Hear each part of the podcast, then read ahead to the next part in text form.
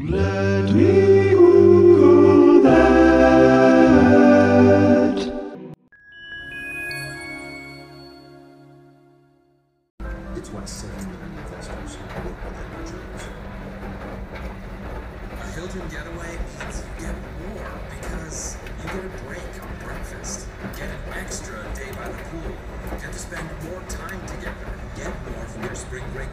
actually kind of like going to the laundromat. I find it pretty zen. Not so much in recent months because it's been harder to schlep things and like pull wet stuff out of the washing machine, put it in the dryer. That's a little harder when you don't have a lot of muscle mass. Uh, so I have not been having as good of like a meditation at the laundromat recently. But today I was sitting there and I was totally alone, seven in the morning, and I was like, what is even the deal with them, right? I mean, I'm grateful they exist as a young adult human with no means to own a washer and dryer, and of a former life where I would very much do my laundry in the bathroom sink uh, or the tub. So laundromats are good, they're great, but I was kind of like, where did they come from? I was Googling it while I was sitting there, as I am wont to do, and I first of all have to say that I think the biggest loss that we have experienced here is that we call them laundromats, but when they first came out, like when we, the first one that was in Fort Worth, Texas, in 1934 was called the Washateria. And I'm just like, why did we ever stop calling them Washaterias? I just think that I don't even know how we got, how did they even get to that name? Anyway, we should have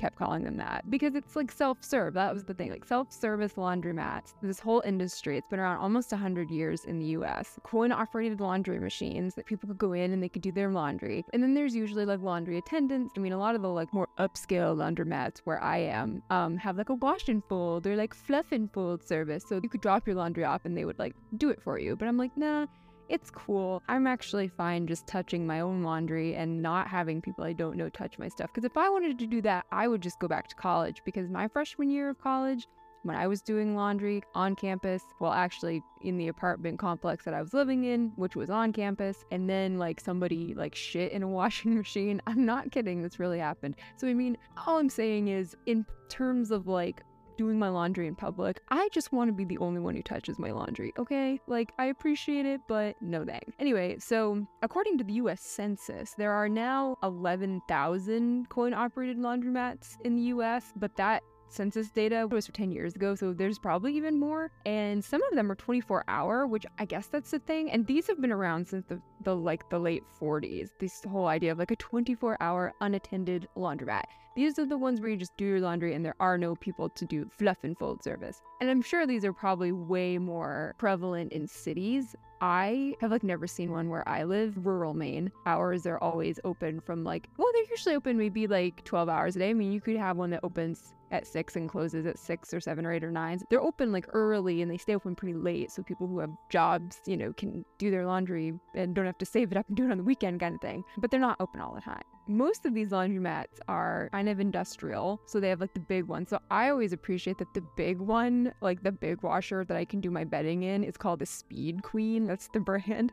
I think I have like 800 selfies of myself, like artistically shot pictures with my iPhone of me next to this laundry machine that says Speed Queen. I'm serious, actually. If you go on my Instagram, it's at Abby M. Norman. I have a series of these. It's like a thing that I do. anyway, so the other thing is, it's like you can go in and like I know we have some like small town laundromats here where you have like locally made laundry detergent, things that are organic and don't have a lot of chemicals in them. But I always like when I was a little kid, would go to the laundromat. I always like the machines that like popped out a little tiny Tide Pod, and these were before Tide Pods. This was like before laundry detergent pods were a thing. But you could go to the laundromat and get like a single serve, which I mean nowadays I, those are probably a terrible idea because people seem to have a proclivity for ingesting them. Don't do that. Do not eat laundry pods. But you had the machine, like you put a quarter in, and you turn the crank, and it was like getting a prize out of a toy machines at the grocery store, but it was for laundry, and I loved doing that. They're not called laundromats everywhere, though. Like I said, so the first one was called the Washateria, but apparently in Texas, because that was where the first one was, they do sometimes still refer to it as that, but in the UK they call them laundrettes, laundrettes,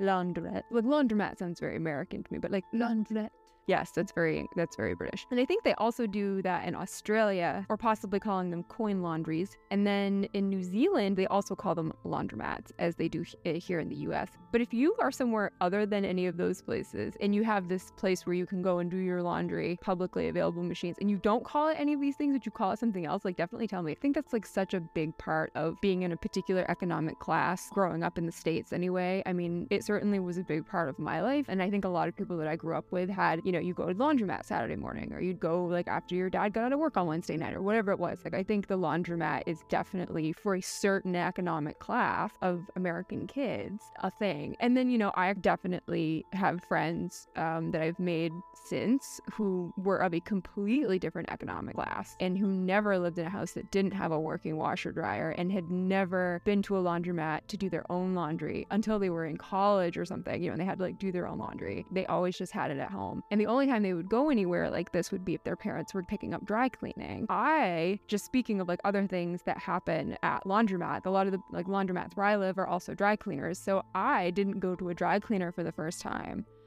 you know, until I was like a young adult professional and could have my winter coat dry cleaned. And I think actually the first thing I had ever dry cleaned was a down comforter for my bed, which is pretty expensive. And dry cleaning is probably something that could be an episode all of its own. I feel like that's actually the next thing I got to go Google. How does dry cleaning actually work? breakfast, get an extra day by the pool, get to spend more time together, get more from your spring break getaway with exclusive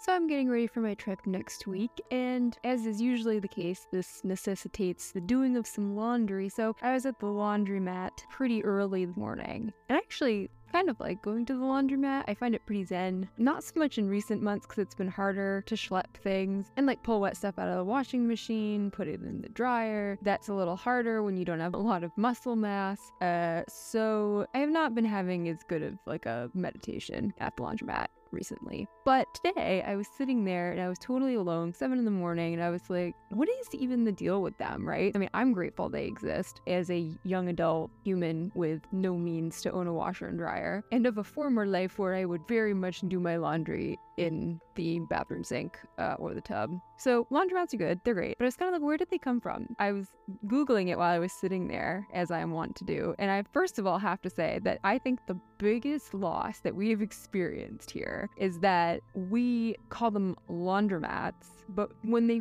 first came out, like when we, the first one that was in Fort Worth, Texas, in 1934 was called the Washateria. And I'm just like, why did we ever stop calling them Washaterias? I just think that I don't even know how we got, how did they even get to that name? Anyway, we should have kept calling them that because it's like self-serve. That was the thing, like self-service laundromats. This whole industry, it's been around almost 100 years in the U.S. Coin-operated laundry machines that people could go in and they could do their laundry. And then there's usually like laundry attendants. I mean, a lot of the like more upscale laundromats where I am um, have like a wash and fold or like fluff and fold service, so you could drop your laundry off and they would like do it for you. But I'm like, nah it's cool. I'm actually fine just touching my own laundry and not having people I don't know touch my stuff. Because if I wanted to do that, I would just go back to college. Because my freshman year of college, when I was doing laundry on campus, well, actually in the apartment complex that I was living in, which was on campus, and then like somebody like shit in a washing machine. I'm not kidding, this really happened.